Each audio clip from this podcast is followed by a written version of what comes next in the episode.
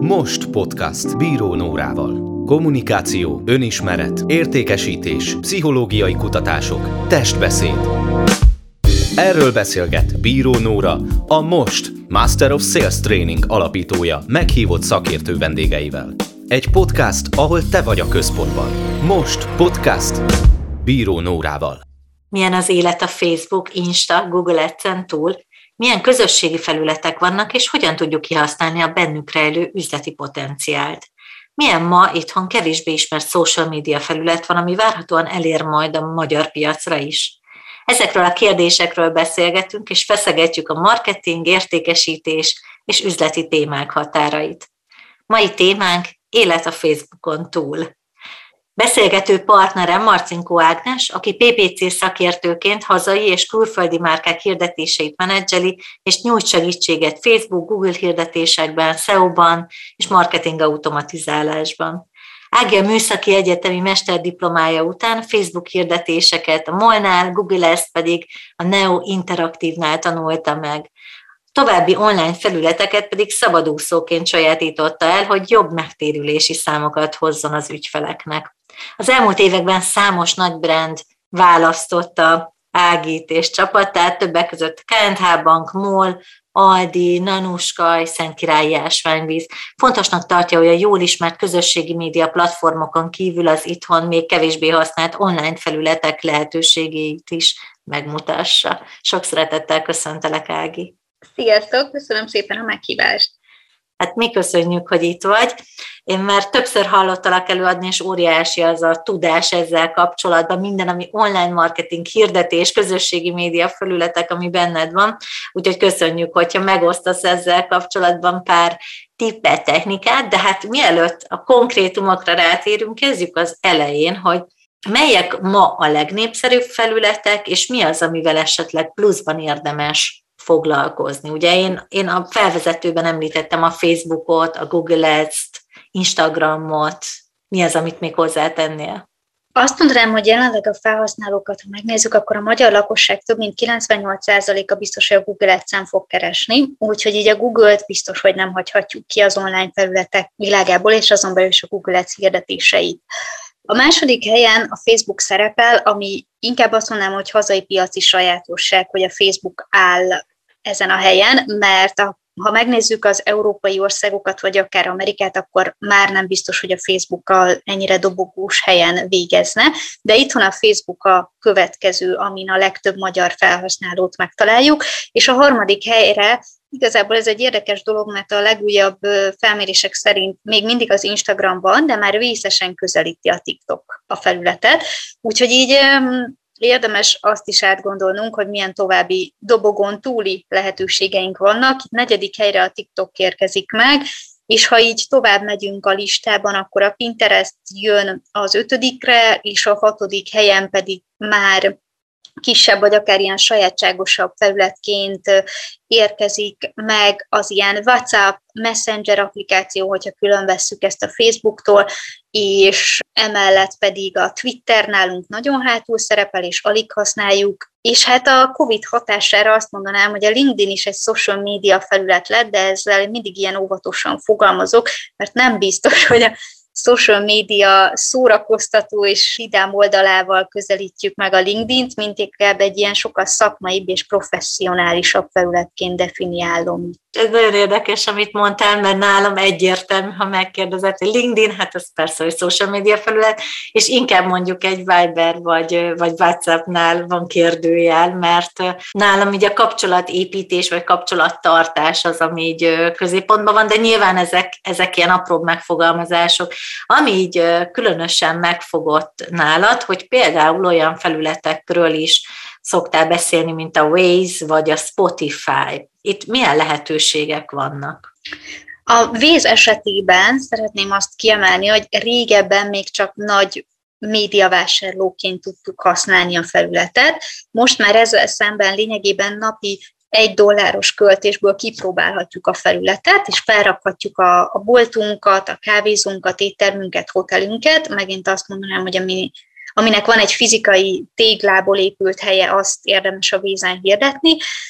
és, és meg kell nézni, hogy betérnek-e az autósok. Amit még ilyenkor fontos kiemelni, hogy olyan helyünk legyen, ahol van parkoló, hiszen a vízen az autós felhasználók vannak, ez több mint ilyen két millió hazai felhasználó a legfrissebb adatok szerint, úgyhogy így gondolkodjunk, hogyha egy olyan helyünk van, ami közel van a villamos megállóhoz, de nem lehet előtte leparkolni, akkor például teljesen felesleges hirdetnünk a vízen. És hát mindenkit arra bátorítok, hogy egy dollárt megér a dolog, hogyha tényleg jön be belépő akár vásárló, akár vevő, akár szállásnál pedig mondjuk vendég, akkor érdemes ezt akár növelni is ezt a költést. A másik ugye a Spotify, ami még mindig, ha nagyon egyedi, nagyon brand típusra épült arculatot szeretnénk adni a csatornánknak, akkor sajnos csak média vásárlás által viszonylag nagy összegből tudjuk ezt megoldani, de egyre jobban elterjedt a Spotify-on belül az ilyen, azt mondanám, hogy ilyen okos megoldás, majd megoldjuk okosba, hogy csinálunk playlisteket, és ezeket a playlisteket utána igazából nem a felületen belül hirdetjük, hanem inkább megosztjuk a LinkedIn-en, Postban, a Facebookon, az Instagramon, akár a Pinterestre is, hiszen ezek egy ilyen linkelhető dolgok, és hát az Insta most már egyre több olyan tartalommal is találkozunk, hogy berakom, hogy éppen milyen zenét hallgatok, milyen új együttesnek jelent meg egy új száma, ami nekem tetszik, és véleményt kérek. Úgyhogy a Spotify igazából abba az irányba ment el, hogy ő nem saját hirdetési felületet szeretne adni a hirdetőknek, hanem inkább egy ilyen link megosztási felületben, és egy ilyen, inkább egy ilyen eszközként használjuk, ami, amiben ennek örömére a Spotify nem ad analitikákat, hogy kik hallgatták meg, de, de közvetetten a Facebook hirdetésekkel, vagy Google, vagy Instagram hirdetéseinken látjuk a számukat, hogy hányan kattintottak, és hányan hallgatták meg azt a linken. Most, hogy így nagyjából átbeszéltük a felületeket, bár tudom, hogy IT-sként van egy másik felület is, meg a Twitch, meg hát szerintem majd még fogsz emlegetni olyan szavakat, amit így le kell fordítani magyarra. De hogy nagyjából azért megbeszéltük, hogy milyen felületek vannak. Kezdjük az alapoknál, hogy mondjuk egy, egy üzleti vállalkozásnál, hogyha, hogyha az online marketing, és most kifejezetten a social media stratégiánkat szeretnénk felépíteni, akkor mik azok az alappillérek, amik fontosak. Mert ugye olyat is hallottunk, hogy mindenhova regisztráljunk be, mert nem lehet tudni, hogy melyik fog felfutni, de például nekem személyesen a, a TikTok például, én nem érzem, hogy ott van az én célcsoportom, ezért én ott nem vagyok fönt, ellenben mondjuk közel 11 ezer követőm van a LinkedIn-en, és egyébként mondjuk a Facebook és Instán jelen vagyok, ez most csak én vagyok, ez nem azt jelenti, hogy nekem adj tanácsot, de, de hogy inkább így a stratégia oldaláról nézzük meg, mi legyünk mindenhol jelen, vagy nézzük meg, hogy hol van a célcsoportunk, vagy egyéb szempontokat is érdemes nézni. Én azt szoktam mondani, hogy a legjobb megközelítés, hogy megnézzük a célcsoportunkat. Mindig az az ideális, hogy van a kis fejünkben egy elképzelésünk, hogy vajon hogy nézhet ki a célcsoportunk, milyen hírportálokat, miket olvashat, milyen felületeket látogat, milyen social media csatornákon jelen, de mindig azt szoktam mondani, hogy érdemes szembesíteni, megkérdezni tényleg azokat az embereket, akik, akikről azt feltételezzük, hogy ők ott vannak, hogy ők vajon tényleg mit csinálnak. És így a kettőből össze tudjuk gyúrni, hogy mondjuk hogy nézhet ki egy napja az adott célcsoportunknak, és hogyan és melyik csatornákat választja. Azt szoktam mondani, hogyha a hazai piacra leszűkítjük a dolgokat, akkor mindenképp jelen kell lennünk a Facebookon, hogyha eladásokkal, lead generálásokkal, B2B fókusszal szeretnénk menni, és utána el lehet gondolkodni azt, hogy hirdetések esetében a Google Ads-et mindenképp ajánljuk, hiszen ott már konkrétan megfogalmaz egy igényt, mint hogy keresőszót beír, ő konkrétan tudja, hogy mit keres már, és olyankor mi válaszolunk, és választ adunk a weboldalunkkal, azáltal, hogy mi megoldásokat adunk az ő számára. Azt mondanám, hogy magánszemélyként, vagy akár mint munkavállalóként érdemes a LinkedIn-en minél előbb regisztrálni, és követőket, barátokat, munkatársakat, régi munkatársakat bejelölni, és utána felvenni velük a kapcsolatot, mert, mert tudatosan érdemes ezt építeni, és, és hát milyen jól mutat az, hogyha az önéletrajzunk mellett akár elküldünk egy jól mutató LinkedIn profilt is, amelyel sokkal jobban megnöveljük a lehetőségét annak, hogy szimpatikusabbá váljunk a munkavállalóink számára.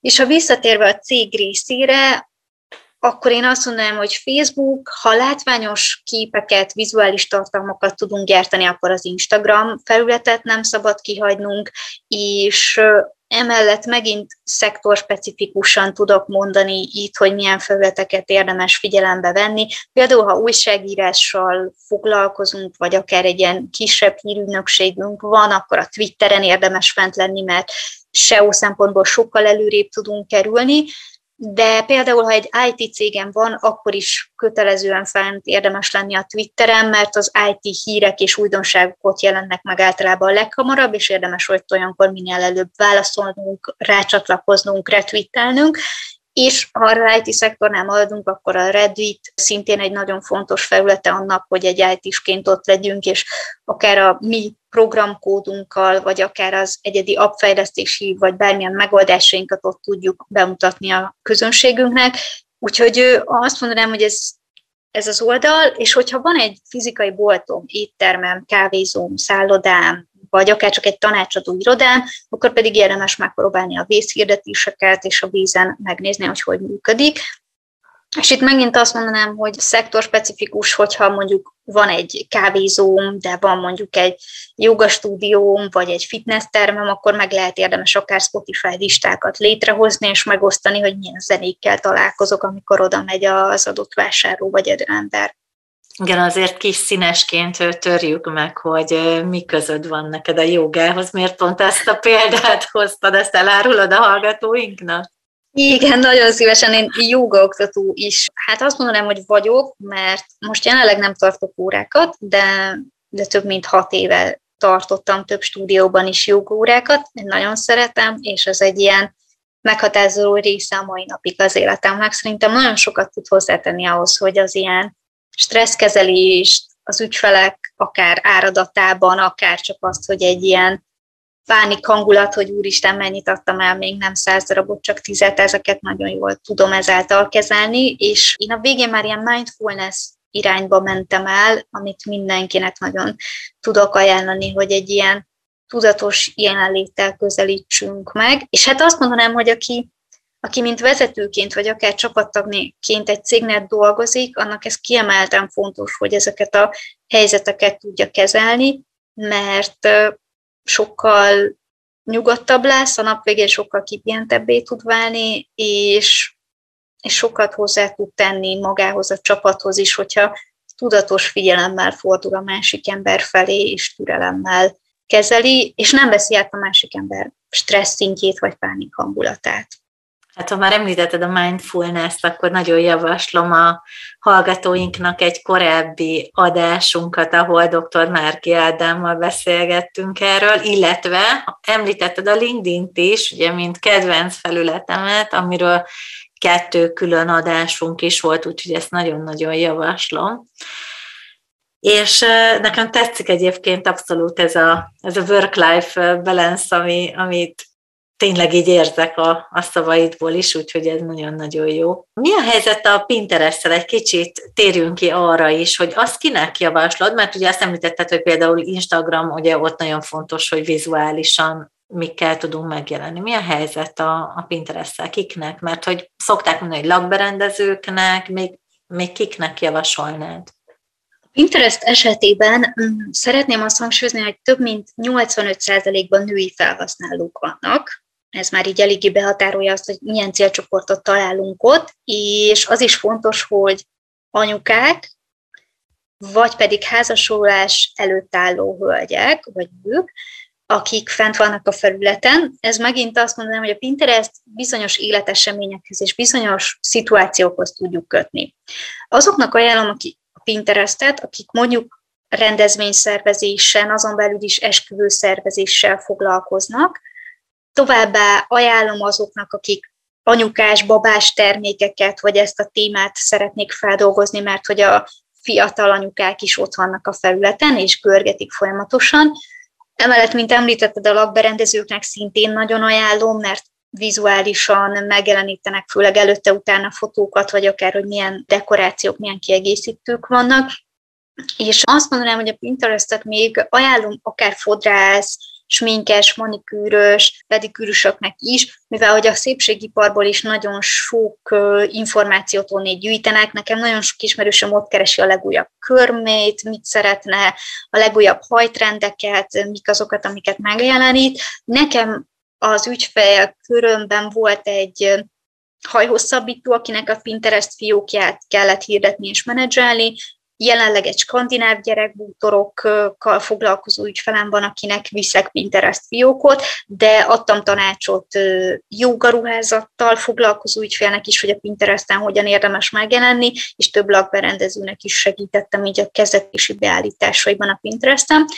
Úgyhogy azt mondanám, hogy ha a célcsoport specifikusan tudod, hogy nő és főleg ilyen 20-as évektől egészen 40 es 50-es évek végig lévő nők a célcsoportod, akik szeretik a szép dolgokat, és viszonylag szépen tudod megjeleníteni a terméket, szolgáltatásot, akkor ott a helyed a Pinteresten. Ha már így célcsoport és életkor szerint beszélgettünk, akkor, akkor nézzük meg, hogy mondjuk hol kiket lehet elérni, és akkor, ha már mondtad, hogy azért a TikTok jön föl rendesen, amiről ugye nagyon sokat hallunk, akkor ott most kik vannak, hogy tényleg csak tinik, vagy azért már ugye megy följebb, nem csak ahogy az idő telik, hanem kik azok, akiket ott el tudunk érni? Én azt mondom, hogy a TikTok úgy növekedett korban, mint ahogy egyre több lehetőség lett a hirdetési opciókra is. Ez azt jelenti, hogy tavaly augusztusig még csak a nagy ügynökségek hirdethettek TikTokon, majd aztán kinyílt a lehetőség, és most már ilyen november, december óta fokozatosan egyre több hirdetési fióknál engedik meg azt, hogy magában is indítson hirdetéseket, sőt most ott tartunk, hogy egy e-mail cím által, ha regisztrálsz, akár te is tudsz hirdetni a TikTokon pár kattintásból. Én azt mondanám, hogy a TikTok statisztikákat, a januáriakat figyelembe véve 70%-ban 18 éven felüliek vannak, és 30%-ban 18 éven aluliak. Mégis, ha megnézzük a tartalmakat, akkor azt látjuk, hogy még mindig azért sokkal aktívabb az a 30%, és sokkal több tartalmat gyárt, még a 18 éven felüliek inkább egy ilyen megfigyelő, görgető, kommentelő de ott vannak szól a hirdetésekkel, ők is ugyanúgy találkoznak is a tartalommal, amit felrakunk a TikTok felületére. Ami fontos még, hogy a TikTokot megint speciálisan ajánlanám bizonyos helyzetekben, bizonyos iparágakban, és nem mindenkinek. Szóval például egy csavargyárnak nem lesz értelme feltétlen a TikTok csatornán lenni, de lehet, hogy egy automosónak meg igen, ha vicces tartalmakat tud gyártani, mert oda be tud menni az ember, meglátja, és lokáció alapon tudunk hirdetni az adott környékre, és onnét kezdve lesz értelme. Emellett nagyon népszerűek a TikTokon például a pszichológusok, nagyon sok kócs és tanácsadó is fent van a TikTokon azért, hogy így magát a szolgáltatását el tudja adni, és ami érdekesség, hogy most már egyre több webshop is felkerült a TikTokra, akár a Reflex társas játékshopot említem, de fent vannak az ilyen különböző papíráruval foglalkozók, akik matricákat vagy egyedi határidőnaplókat gyártanak, és viszonylag kevesebb az olyan tartalom, ami, aminél mondjuk könyves tartalom van, szóval még könyvkiadók vagy könyvszerzők egyáltalán, vagy nagyon minimálisan vannak fent a felületen. Úgyhogy azt mondanám, hogy a, a TikTok esetében egyelőre még mindig úgy érzem, hogy a, a fiatalabb generáció szinte már adja magát, mert már próbálkozott YouTube videókkal, videókkal kommunikálnak is egymással, nem feltétlenül írásban, és, és nekik ez így sokkal könnyebb, míg ha egyre idősebb korosztályt nézünk, akkor nekik ez kicsit nehezebb, főleg, hogy egy percben kell nagyon gyors, nagyon pörgős tartalmakat összefoglalni, és hogyha unalmas, akkor lényegében egy, egy átkattintással vagy egy húzással tényleg tovább mennek. Úgyhogy szerintem egy nagyon nehéz formátum, és nagyon sokat kell rá kiszülni, de ezt így kérdezném is, hogy te például, tudom, hogy nem TikTok fogyasztó vagy, és nem vagy regisztrálva sem. Van regisztráció, csak időnként nagyon-nagyon ritkán, mondjuk két havonta egyszer pörgettem, hogy lássam, hogy mi a helyzet, de, de nem teszek fel tartalmat, de igen. Csak kérdezném, hogy például említetted, hogy bemutatkozó videó készül, hogy például az, az mennyire lesz hosszú, vagy egy ilyen TikTok formátum, vagy, vagy milyen formátumú lesz? Igen, ez, ez nagyon érdekes, mert az volt a terv, illetve most is az, hogy egy egyperces bemutatkozó videó készül így a Master of Sales trainingről, és ez el is készült, és hát pont amikor a tesztverziót megnéztem, akkor az unoka hugom, aki 14 éves, éppen vele voltam, és megmutattam neki.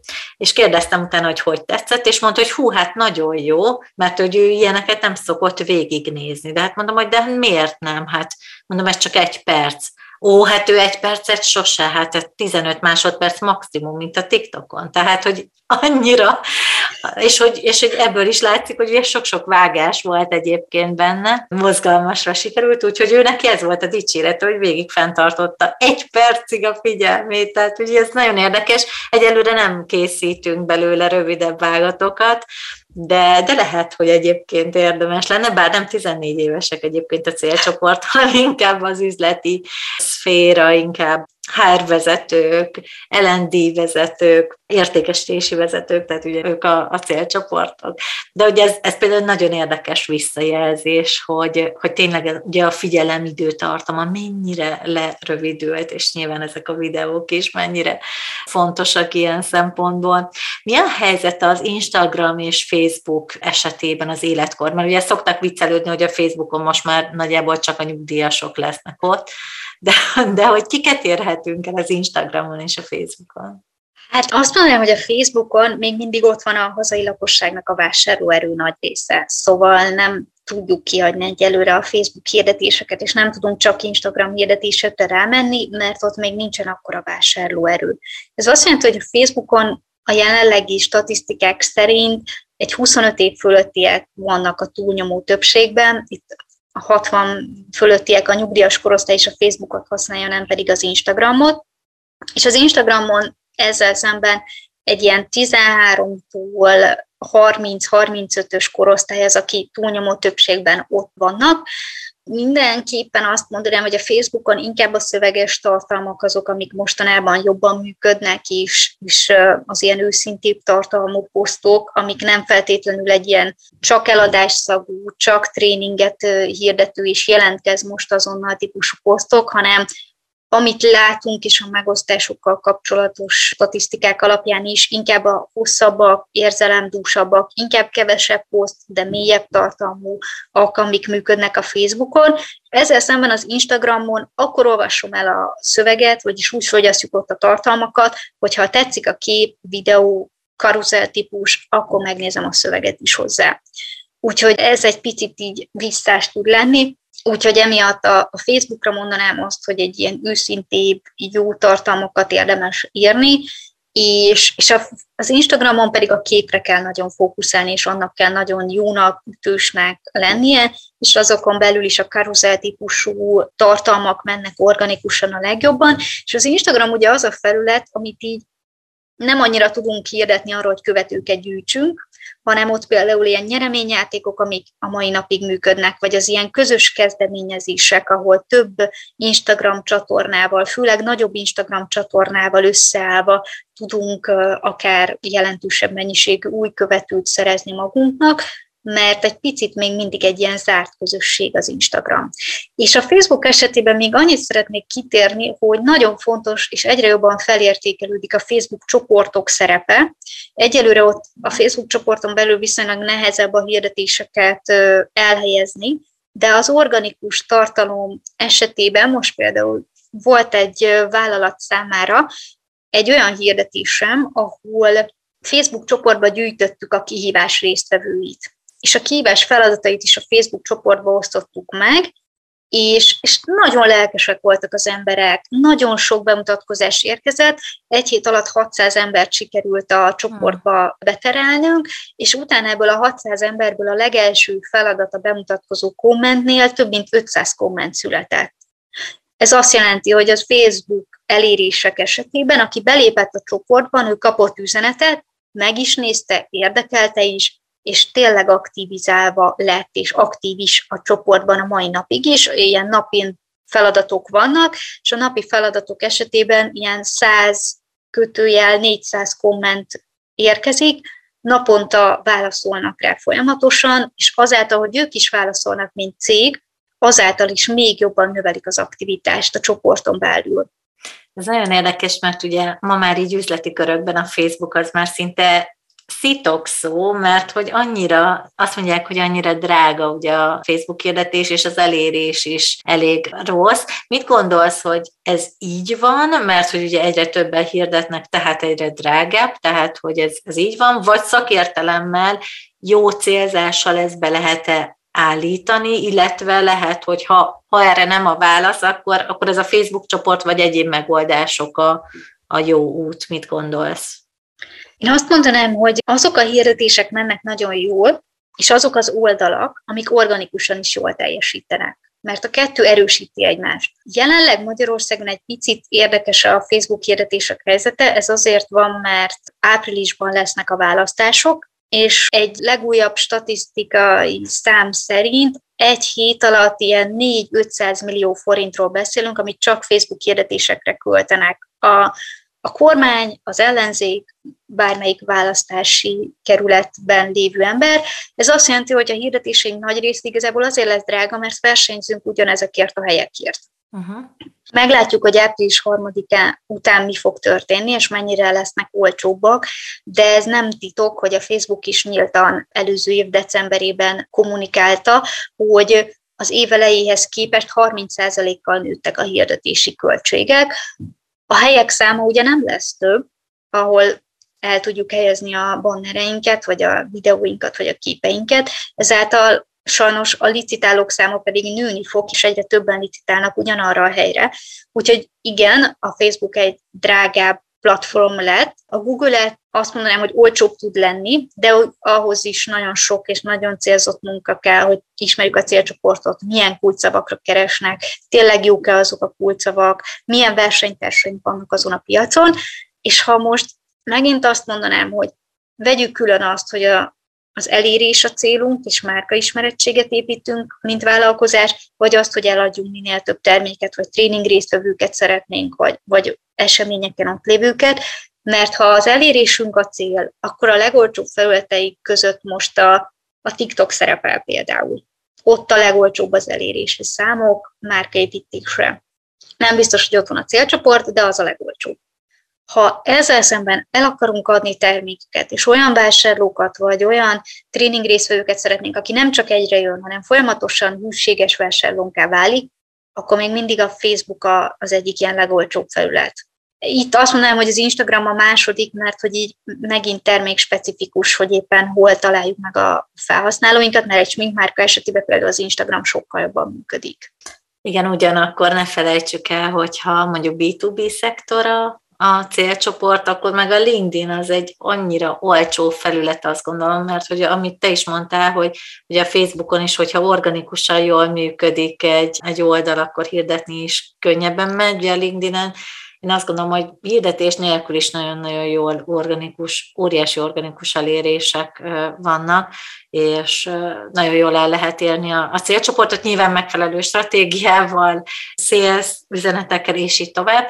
De most térjünk vissza, amit említettél, mert nagyon izgalmas, amit mondtál, hogy ha jól teljesít egy Facebook oldal organikusan, akkor lehet jól hirdetni. Na de hogy tud jól teljesíteni organikusan? Hogy tudjuk elérni az interakciót? Ugye mindig ez a kérdés, hogy említetted egy eszközként a, a nyereményjátékot. De lehet, hogy kevés egyszerűen a, a követőszám, akkor arra megint a hirdetés a megoldás, de akkor megint ugyanott vagyunk, mert hogyha nem teljesít jól organikusan, akkor nehezebb lesz, vagy drágább lesz a hirdetés.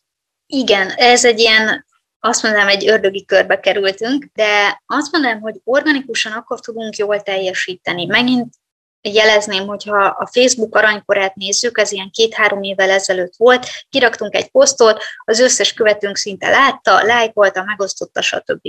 A Facebook azóta elkezdett abba az irányba menni, hogy mindenkit arra biztat, hogy hirdessenek, plusz a legtöbb értéket az adja, hogy kommenteljünk. A magyar lakosságra jellemző, hogy nem kommentelnek, hanem lájkolnak. Úgyhogy innen kezdve egy picit ilyen meglőtt helyzetben voltunk, ebben azt tudott megoldásokat jelenteni, és a mai világban is, vagy a mostani időszakban is az nyújtja a megoldást, hogy nagyon jó tartalmakat kell készítenünk. Megint azt mondom, hogy nagyon sok iparág specifikus dolgot lehetne itt mondani, valakinél az válik be, hogy tényleg hetente egy oldalnyi posztokat rak ki, és, és nagyon hosszan, nagyon őszintén ír a vállalkozás hátteréről, míg vannak olyan iparágak, a, tényleg mondanám a sminktermékeket, de akár a bútorok, lakástextilek világa is ilyen, ahol lehet, hogy egy nap négy-öt posztot is ki kell rakni, mert annyira sok új termék van, igazából kép alapján döntik el, hogy megveszik-e az adott termékeket, és azokat kezdjük el folyamatosan kommunikálni. A Facebook esetében nagyon fontos az, hogy az újdonságokat ki kell használni. Ez azt jelenti, hogy a mostani Facebook irányelvek és működési mechanizmusa az, hogyha például live videókat gyártunk. A live videókkal nagyon jól meg tudjuk dobni a közönségünket, és ott még szintén ilyen 30-40, akár 50 százalékos követőbázist is el tudunk érni, és érdemes ezeket beharangoznunk. Érdemes Facebook eseményekbe gondolkodnunk, ha live videókat szeretnénk. Ez azt jelenti, hogy előre megcsináljuk, hogy sziasztok, itt az esemény, osszátok meg, ez lesz a téma. Maga az eseményt is ugye tudjuk hirdetni és kiemelni, és ott is még több emberhez el tudjuk juttatni. És, és hát nagyon fontos, hogy a Facebook sztorikat használjuk tudatosan, akár használjunk többfajta poszttípusokat, itt gondolok arra, hogy karuszerre, galériára, linkposztoknak szeretnénk a linkjeit, akár csak egy képes posztot kirakunk, akár együttműködések, tegeljük be az adott embereket, az adott helyszínt, legyenek olyan posztjaink, amik érzelmeket fejeznek ki, ugye itt ez az emojik résszel, szóval próbáljunk meg minél több Facebook funkciót használni, és rá fogunk jönni, hogy melyek azok a funkciók, amikkel rezonál a közönségünk, és sok emberhez el fogja juttatni. Plusz kérdezünk, merjünk kérdezni, és ismerjük meg a saját célcsoportunkat, mert aki egyszer bekövetett, az valamiért megtette az első ilyen brandépítő lépésünket, hogy már érdekli, hogy mi történik a márkával vagy a vállalkozásunkkal, és kérdezzük meg, hogy ők milyenek, ismerjük meg őket. Sok felületről beszéltünk már, ami még eszembe jutott a YouTube, ha már élő videókat említettél, a YouTube milyen szerinted, mint hirdetési felület? A YouTube esetében azt emelném ki, hogy oda egy hosszabb videós tartalmakat is érdemes és jó is gyártani. Ott is vannak rövidebbek, ugye van a YouTube Shorts, ahol egy perces TikTokhoz hasonló felület rövid videókat teszünk fel, de ha magát a YouTube-ot nézzük, akkor az egy hosszú távú brandépítési eszközként kezeljük, mert a YouTube-nál magát a leírást se hozzuk, linkeket építünk bele, és azt mondanám, hogy lehet, hogy egy ilyen csalódás is lesz, hogy az első YouTube videókat mondjuk csak 10-20-50 ember nézi meg, de ha fél évet beleszánunk és beleteszünk munkában, és hetente jelenünk meg egy YouTube videókkal, akkor egyszerűen a hosszú távú kulcsszavakra, ha építünk, ez azt jelenti, hogy a longtail tudásunk alapján azt mondjuk, hogy nem egy kulcsszóra akarunk elsők lenni, hogy mondjuk nem én vagyok a legjobb LinkedIn szakértő, hanem arra akarok első lenni, hogy B2B LinkedIn szakértő, ami már háromszavas kifejezés, akkor onnét kezdve ezekre húzom fel a leírásaimat, ez lesz a központi kulcsszó, és hát a YouTube videóimban pedig erről is beszélek, és innét kezdve a kurcos sűrűségünk fél év alatt, ha minden héten kirakott YouTube videó leírásba szerepel, akkor onnét kezdve én lehetek a találati listákon az első erre a kifejezésre, és akkor itt szépen tudunk további hosszabb kifejezéseket találni. Lehet olyan, hogy budapesti B2B LinkedIn szakértőre akarok első lenni, vagy a gépipari LinkedIn szakértőre akarok első lenni, itt most csak ötletelés szintjén mondanám, hogy így ezekre a kulcsszavakra így mindig lehet építeni, és hasonlóan a, a blogposztok írásához mindenkinek azt javaslom, hogyha legyárt egy YouTube videót, amiben mondjuk 10 perc, 20 percnyi anyagot beletesz, akkor onnét kezdve abból lehet leírás, lehet blogposztot készíteni, lehet vágatokat készíteni, és csak rövid vágatokat, és csak azt a egy kérdésre választ kirakni mondjuk a Facebookra, vagy akár az Instagramra is kirakni az IGTV tartalomként. Szóval, ha egyszer beletesszük az időnket, energiánkat egy YouTube videóba, akkor azt utána próbáljuk meg hasznosítani több felületen is. Nagyon sok mindenről beszéltünk, de van egy dolog, amiről még nem, és hát ha már podcast a felület, amin most beszélgetünk, én azt gondolom, hogy egyre többen vannak azok, akik hallgatják, nem csak a most podcastet, hanem úgy egyáltalán Magyarországon a podcastet, hogy mit gondolsz podcastről, mint hirdetési felületről, akár szponzorált tartalomra is gondolok, ugye van olyan, hogy névadó szponzor, Mit látsz a, például, a, akikkel együtt dolgozol a partnereidnél, hogy ott mennyire van egyáltalán gondolatban, vagy te mennyire ajánlod?